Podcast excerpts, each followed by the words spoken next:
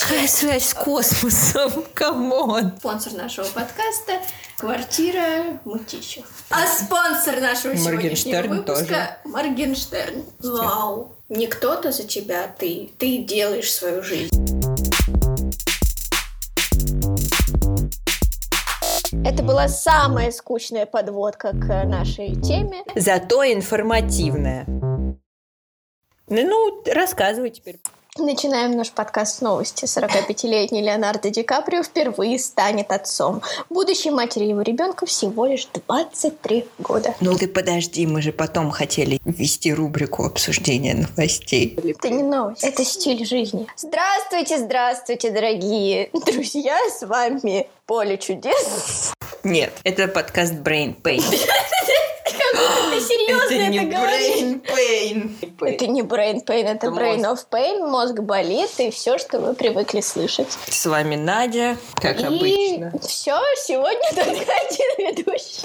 Нет. И Катя. Я бы хотела начать этот выпуск с того, чтобы дать некоторую рефлексию на предыдущий выпуск. Как у меня часто бывает, когда я узнаю какую-то новую информацию, она очень влияет на мою жизнь. Так было с дефолт-системой, явно так было. Да, ну обычно ненадолгое время так было с книжкой, когда я прочитала про сон и стала раньше ложиться, но потом это все затухло. Так и было с прокрастинацией и с мотивацией. Эту неделю я не то чтобы мало прокрастинировала, но я поняла, какие дела мне действительно нужны, а какие я просто пишу почему-то. Я подумала... Убрать все, да. Убрать все лишнее. И я заметила, у меня ушел вот этот момент, когда я сажусь, не могу начать и начинаю там залипать в соцсетях, он просто ушел. Я теперь сажусь и начинаю что-то делать. Это удивительно. Круто. Это очень непривычно и не характерно. А я вот решила попробовать метод 25, если его так можно назвать. 25 минут, когда мы ставим на таймер.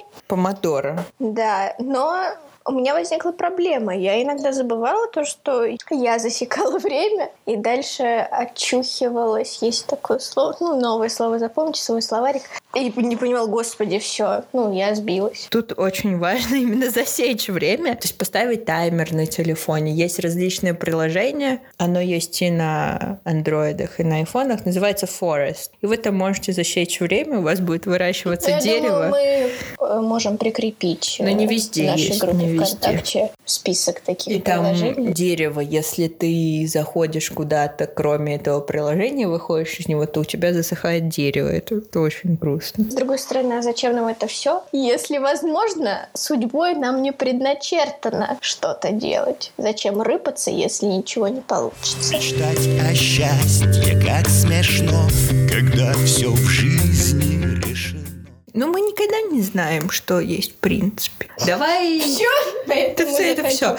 Давай детальнее обсудим это. А что ты имеешь в виду под предначертано? Что существует? Ну, смотри, существует же такое понятие, как судьба. Кто-то в нее верит, кто-то в нее не верит. А есть такое понятие, как фатализм, которое всегда у меня ассоциировался с последней главой «Героя нашего времени». То, что с тобой случится то, что должно случиться. И все, что не делается, все как бы идет к этому. Ну смотри, давай разберемся с понятием фатализм. Угу. И мы тут немножко уйдем в философию, потому что это связано с философией. Есть понятие фатализм. Не знаю, насколько оно научное. И фатализм — это вера в то, что, вот как ты сказала, то, что должно быть, оно случится в любом случае. Угу. Я не фаталист, потому что на первом курсе у меня был курс по философии, угу. И я очень сильно над этим задумалась вообще о судьбе, обо всем этом. В философии есть такое понятие, как детерминизм. Отличается от фатализма. Это такая парадигма о том, что у всего, что происходит, есть причина. Ну, все, что происходит, но все происходит почему-то. Все к чему-то идет. От чего-то идет и к чему-то идет. И что если мы вот будем смотреть на причинно-следственные связи, почему мы сейчас сидим здесь и обсуждаем детерминизм, это все было обусловлено событиями в прошлом, и вот так вот мы уйдем чуть ли не в начало сотворения мира, если там... В начале было слово. Цепочкой рассуждать обратно. Но это действительно философия. Я придерживаюсь детерминизма, мне близка эта позиция, все, что происходит... Но, в принципе, это похоже на фатализм. Нет, смотри, Чем отличается детерминизм от фатализма? Фатализм утверждает, что то, что должно быть, оно произойдет в любом случае. Угу. Но это не так. Почему? Например, что должно быть? Ну, хороший пример был, я смотрела видео, пока готовилась к подкасту. Фаталист летит в самолете, у него спрашивают, чай или кофе. Он говорит, я фаталист, поэтому то, что должно быть выбрано, будет выбрано. Давайте просто подождем и посмотрим. Но если он не сделает этот выбор, ему никто это не получит. Ну смотри, если ты считаешь, что у тебя там судьба, условно. Обычно фатализма, мне кажется, придерживаются люди, которые не особо успешны в жизни. Такие с позиции жертвы больше. Ну, не знаю, просто что фатализм можно не... Ну, почему? Может, кто-то считает, что я, вот как Моргенштерн, я должен стать суперзвездой и превзойти всех. Он в это верит, и он это делает. Это уже называется самосбывающее пророчество. А фатализм, если бы он верил, что он должен быть лучшим, и ничего не делал. Он говорит, ну я должен быть лучшим, ну я буду лучшим. И он бы не прикладывал усилий к этому. То есть ты утверждаешь, что фатализм — это когда мы ничего не делаем и ждем. То, что должно произойти, произойдет. Зачем мне что-то делать? И фаталисты отвергают то, что нужно прилагать усилия. Я не знаю, я не общалась с фаталистами. Мне кажется, это не совсем чисто в моей голове. То, что фатализм. Вот я должен быть тем-то, тем-то. Я сделаю все, чтобы им быть, потому что так должно произойти. Что ты понимаешь под фатализмом? Так должно произойти, потому что ты так хочешь. А на мой взгляд, фатализм — это какая-то предопределенность свыше. Это что, не ты так решил, что так будет? Ну, может быть, просто у тебя связь с космосом, и ты предугадал, что с тобой должно произойти. Или вообще... Какая связь с космосом? Камон! В любом случае, допустим, ты не знаешь, кем ты должен стать, но вот ты чего-то добился, и ты подумал, ну, наверное, так должно было произойти. Что значит «должно было произойти»? Я не согласна с этим понятием, потому что то, в какой точке мы сейчас оказались, это привела цепочка предыдущих событий, в том числе наших каких-то усилий. Так не должно было быть, ну, так случилось, потому что мы что-то делали или что-то не делали, и оказались в той точке, в которой мы есть. Мне вообще не нравится позиция, что вот так должно было быть. Кто сказал, что так должно было быть? Кто это определяет? Давай возьмем опять же этот чай и кофе. Допустим, ты выбрал чай, такой, ну, значит, я не должен был пить кофе, действительно. Чай. Я совершила это действие, оно и осталось со мной. Это очень странно. Я не понимаю, при чем тут фатализм, что я должен был выбрать чай, а не кофе. Ну, видимо, так. Просто это какие-то стимулы во внешней среде. И твой предыдущий опыт повлияли на твое решение взять чай. Или твоя убежденность в том, что я должен взять чай. Ну, то есть все наши установки в голове и стимулы внешней среде влияют на наше решение. Давай другой пример. Ну, то есть ты сейчас думаешь, то, что наша жизнь будет там, через 10 лет, если она в принципе будет в этот момент, как бы уже все понятно. Не то чтобы понятно, но все предопределено, и все к этому идет. Возможно. Я не утверждаю, но я допускаю, что такое возможно. Совсем недавно я поняла, что это не так. Я очень часто придерживалась этой позиции в каких-то своих решениях. Угу. Я что-то не сделала и подумала, ну, наверное, так должно быть. Не то, что так будет лучше, но так должно быть. Например, мне иногда очень сложно на что-то решиться, и когда я не решаюсь, ну, значит, так должно быть. А потом я понимаю, а с какой радости так должно быть? Нет, так получилось, потому что я не решилась что-то сделать. Если бы я решилась, все было бы по-другому. Но я не решилась, и моя жизнь теперь течет вот так вот. Потому что я сама сделала этот выбор. Ты как-то говоришь про фатализм в уничижительном ключе, потому что фатализм — это значит все предопределено и все плохо в этом плане. Нет, не все плохо. Просто по твоим... Ну да, потому что в моих представлениях... Вот ты даже привела пример, что я не сделала, так должно было быть. Но если я сделала, значит, так должно было быть. Это же тоже в этом же ключе, только в позитивном. Да, с моей позиции фатализм воспринимается как выбор, скорее, с позиции слабого человека, потому что... По-моему, это достаточно однобоко. Почему у нас фатализм только в одном? Ну, я просто не знаю никаких успешных людей, которые бы говорили, ну, я должен был стать успешным, и я стала. Моргенштерн. Ну, ладно, давайте закончу про Моргенштерна. Про фатализм. Какие у меня тут понятия из психологии ассоциируются с фатализмом? Это локус контроля, потому что есть внешний локус контроля и внутренний локус контроля. Оно обуславливает наше отношение к событиям. Люди с внешним локусом контроля считают, что действия от них не зависят. И в своих неудачах они винят других людей, а не себя в первую очередь. А люди, которые с внутренним локусом контроля думают, что, у меня не получилось, и я смогу это исправить или что-то с этим сделать, что я могу повлиять на ситуацию. А люди с внешним локусом контроля считают, я не могу, это он плохой, она плохая. Я поняла. Смотри, мне кажется, что так можно сказать про все понятия, только про фатализм. Есть люди, которые адекватно воспринимают позицию, то, что так должно быть, а есть те, кто так воспринимают. Когда ты говоришь, что так должно быть, ты как это воспринимаешь? Что я могу повлиять на ситуацию? Или так должно быть? Я тут не особо при чем. Смотри, возьмем ситуацию, то, что кто-то ушел из жизни. Допустим. Почему? В смысле, почему кто-то умер? Это же нам не подконтрольно. Да. Это и так должно было быть. Как мы себя успокоим? Значит, так должно было быть. Мы все умрем. Почему это именно в определенный момент? Для этого множество как раз-таки причинно-следственной связи. Давай разберем конкретную причину, почему кто-то умирает. Кто-то умирает от болезни. Нет, давай возьмем, допустим, человек шел, его сбила машина просто. Он ничего для этого... Да, он вышел в определенное время из дома. В определенное время человек, допустим, в нетрезвом состоянии. Привет, Ефрем. Как ты меня смотришь, шутка неудачная, да? Нет, я не считаю, что именно так должно было быть. Так сложилось. Причинно-следственные связи привели к тому, что он вышел именно в этот момент. И водитель что-то повлияло на то, что он был в таком, судя по всему, не самом адекватном состоянии. Но если так произошло, и это как факт, значит, не могло произойти по-другому, потому что нету альтернатив. Потому что у нас один мир. Да. То, что что-то происходит и не может быть по-другому, для меня это очевидно. Это же и есть фатализм. Смотри, еще раз возвращаемся к понятию фатализма. Я воспринимаю его как какая-то некоторая предопределенность, что, допустим, я стану успешным, прекрасным, богатым человеком. Или наоборот, что я просижу всю жизнь в своей квартире в Мытище. Кстати, наш спонсор нашего подкаста – «Квартира Мутища».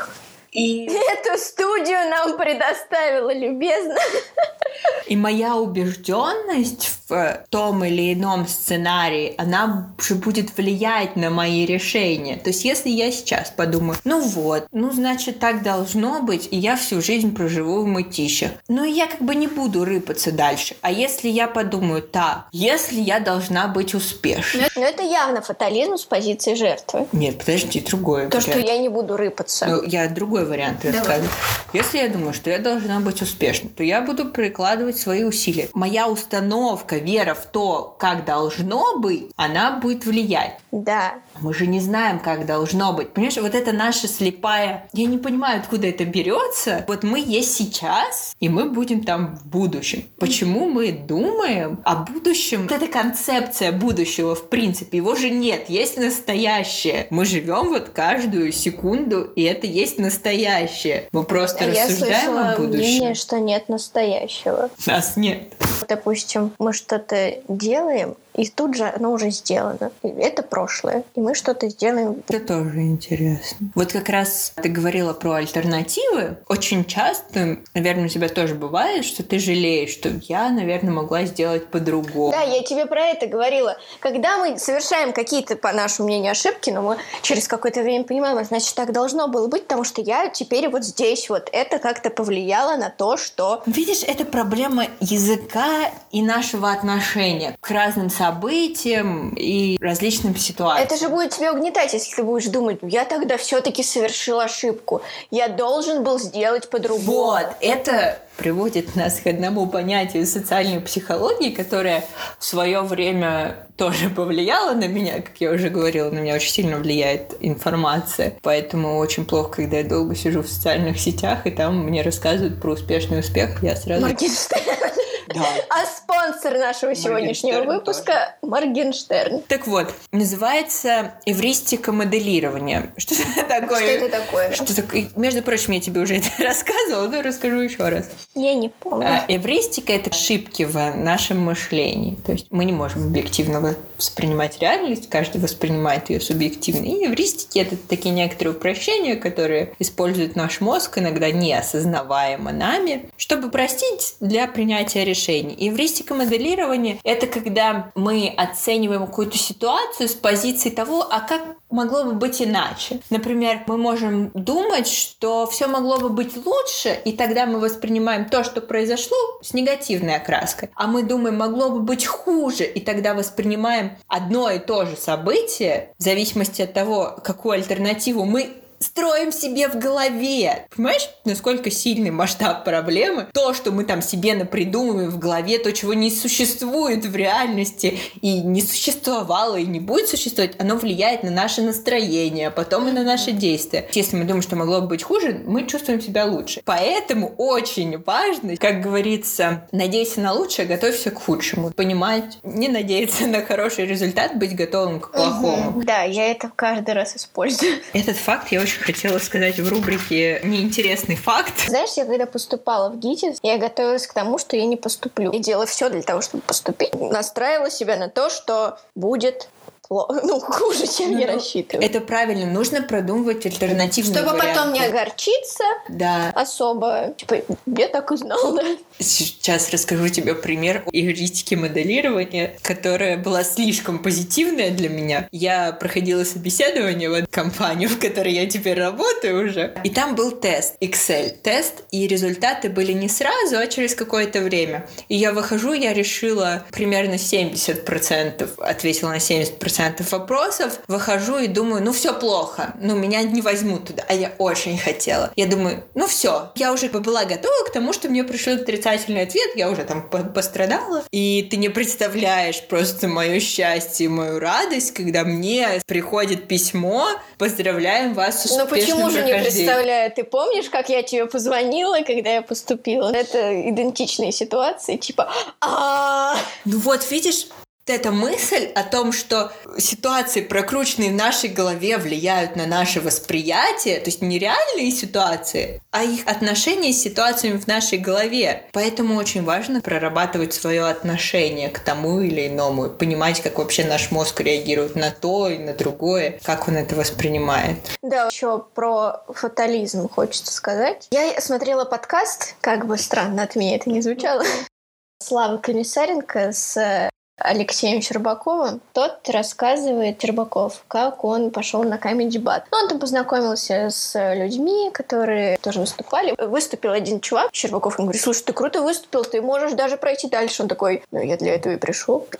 Щербаков такой: он просто пришел, чтобы его по телеку показали, как он сказал. Он ни на что особо не рассчитывал. Дальше он проходит, дальше. Ему Щербаков говорит: да ты можешь победить. Он такой: я за победой пришел. Щербаков такой: чё? В общем, он охренел от этого, что увидел там. В итоге же этих людей никто не знает, которые пришли победить, а у него получилось. Значит, так должно было быть, чтобы все увидели. Это чудовище. В хорошем смысле. Я не считаю, что что-то должно быть, чего-то не должно быть. Опять же, это чисто наши отношения. Вот то, что мы сидим тут, так должно быть? Нет. Кто сказал, что так должно быть? Нет, это наш выбор. Мы решили сидеть здесь сейчас. Я могла бы спать, мне было бы прекрасно. Смотри, ты воспринимаешь фатализм как какая-то будущность, а я, мне кажется, больше как какая-то прошлость. Не знаю, я сама придумала эти слова. Потому что мы записали, значит, это должно было быть, значит, это должно было выйти. Так. Великие актеры, они трудились, играли в спектаклях, играли в фильмах, и их все знают, значит, это для чего-то нужно было. Это, понимаешь, вера в то, что есть какой-то смысл, что для чего-то нужно. Смысла на самом деле нет. Мы просто живем сейчас, чтобы удовлетворять свои потребности. Кому-то это помогает жить. Да, но нужно понимать. Опять же, чтобы не так критично относиться к своим ошибкам прошлого. понимать себя, свое отношение, изменять каким-то ситуациям. В чем понимать вообще причина следственной связи, что к этому адекватно привело. Оценивать себя еще. То, что я могу пройти, а я могу не пройти. Да. То, что я не пройду, ничего, ну, значит... То, что, так, во-первых, в следующий раз получится. И чем это плохо? Тут очень важно, что нужно приложить усилия для того, чтобы пройти. Я не придерживаюсь такого, то, что если я должен быть суперстар, я стану суперстар. Нет, ты должен на это пахать, если тебе это действительно нужно. Да, нужно прикладывать максимум усилий. Но понимать, что все-таки не все в этом мире зависит от тебя, потому что еще тоже из социальной психологии вспомнила, я к этому не готовилась, каузальный атрибут называется. Господи. Коуз, но это причина. Это то, какие причины люди приписывают каким-то действиям. Бывает каузальный атрибут. Люди говорят, что у него получилось, потому что он молодец, или, допустим, у него не получилось, потому что он плохо старался. А бывает другая ситуация, когда люди говорят, что он молодец, ему там кто-то помог. Такая внешняя. Или у него не получилось, потому что там была плохая погода, или все были злые, и вот что-то такое. Это тоже влияет. Это опять же вот этот внешний... Нет, это не локус контроля, это уже другое. Это называется каузальная атрибуция. И чем это отличается, я не понимаю. Каузальная атрибуция — это то, как люди объясняют какие-то действия. Они объясняют это личностными характеристиками или какими-то характеристиками среды. Тут есть очень интересно. Но это же очень похоже. Теория, что люди объясняют итоговый результат действия людей, которые им нравятся, их внутренними качествами. То есть я прошла собеседование, потому что я умная или потому что у меня достаточно качеств, чтобы пройти это собеседование. Но люди, которые там плохо относятся ко мне, допустим, если такие существуют, я не исключаю, говорят, ну, она получила эту работу, потому что ей помогли. Это хейтеры. И потому что у нее было легкое задание. Вот в чем разница. Это прям, да. А еще очень плохо, когда ты думаешь, что все зависит только от тебя, потому что нужно принимать, что все-таки что-то зависит от внешней среды, не все зависит от тебя. Поэтому, мне кажется, фатализм имеет место быть, потому что не все зависит от нас. Не все зависит от нас, это правда, но если ты хочешь чего-то, нужно постараться, чтобы это получить. Так появился наш подкаст. Вот, кстати, очень интересная история, потому что я... Мне тоже интересно ее послушать. Очень долго воспринимала... Ну, типа, ну кто я такая? Как я вообще сделаю этот подкаст? Я ничего не умею, я ничего не знаю, как это делается. Плюс прокрастинация и перфекционизм. А потом я в какой-то момент... А почему я просто не могу сесть и сделать подкаст? Ну... Имеем, что имеем. И вот мы сели. Все зависит от отношений, твоих каких-то психических характеристик. Опять же, большую часть мы пытаемся предугадать и предотвратить эмоциональную боль, которую можем себе причинить. От этого зависят наши действия. Конечно. Ну, наши действия много от чего зависят. Да. Они обусловлены. И мы, как уже с тобой говорили, страх останавливает нас от того, что мы там чего-то до конца не знаем, чего-то боимся, что что-то произойдет нехорошее. Надо просто делать и... Да, ну, что и, будет? Да, это правда. Как стоял статус у моего папы ВКонтакте, я прям помню, когда я так зарегистрировалась. Делай, что можешь, и будь, что будет. Я прям ну просто, понимаешь, будь что будет, это такое, ну, из фатализма как будто. Нет. Будь что будет. Нет, ты что-то сделаешь, и вот в результате этого что случится? Ну, в общем, я считаю, что есть позитивистский фатализм, есть... позитив и негативистский. Это моя научная душа загнула сейчас от твоих терминов. На этом и строится наш подкаст, на двух противоположных началах. Можно я еще одну научную концепцию расскажу? Ладно. Я просто очень хотела и не успела. Я разрешаю. Давай я расскажу тебе немножечко про мозг. Чтобы мы не зря назывались «Мозг болит», «Brain of Pain». Ну, сначала про мозг, а потом еще про самосбывающее пророчество. Про мозг. Сканируя мозг в момент, когда человеку предъявляют какие-то стимулы, в зависимости от активации определенных областей, нейроученые могут предсказать, какой выбор будет сделан. Чай или кофе? Да. Почему Навальный решил пить чай? Человек еще не сделал выбор, но за какое-то время до этого нейроученые уже могут сказать, что он сделал. Вау! А какие области мозга активируются при принятии решений? Принятие решений — это по большей части область мозга. Я не буду в термины вдаваться. Вот Те, которые за лбом. Префронтальная кора, она отвечает за... Не знаю, есть ли у тебя такие ощущения? У меня были. В принципе, мозг не может болеть, у него нет нервных окончаний. Ты сейчас дискредитируешь наше название. У тебя было такое ощущение, когда ты сильно думаешь, и у тебя как будто лоб болит. Не было у тебя таких ощущений? Как будто он напрягает. У меня бывает. Может, у тебя опухоль? Плюнь. Не дай бог.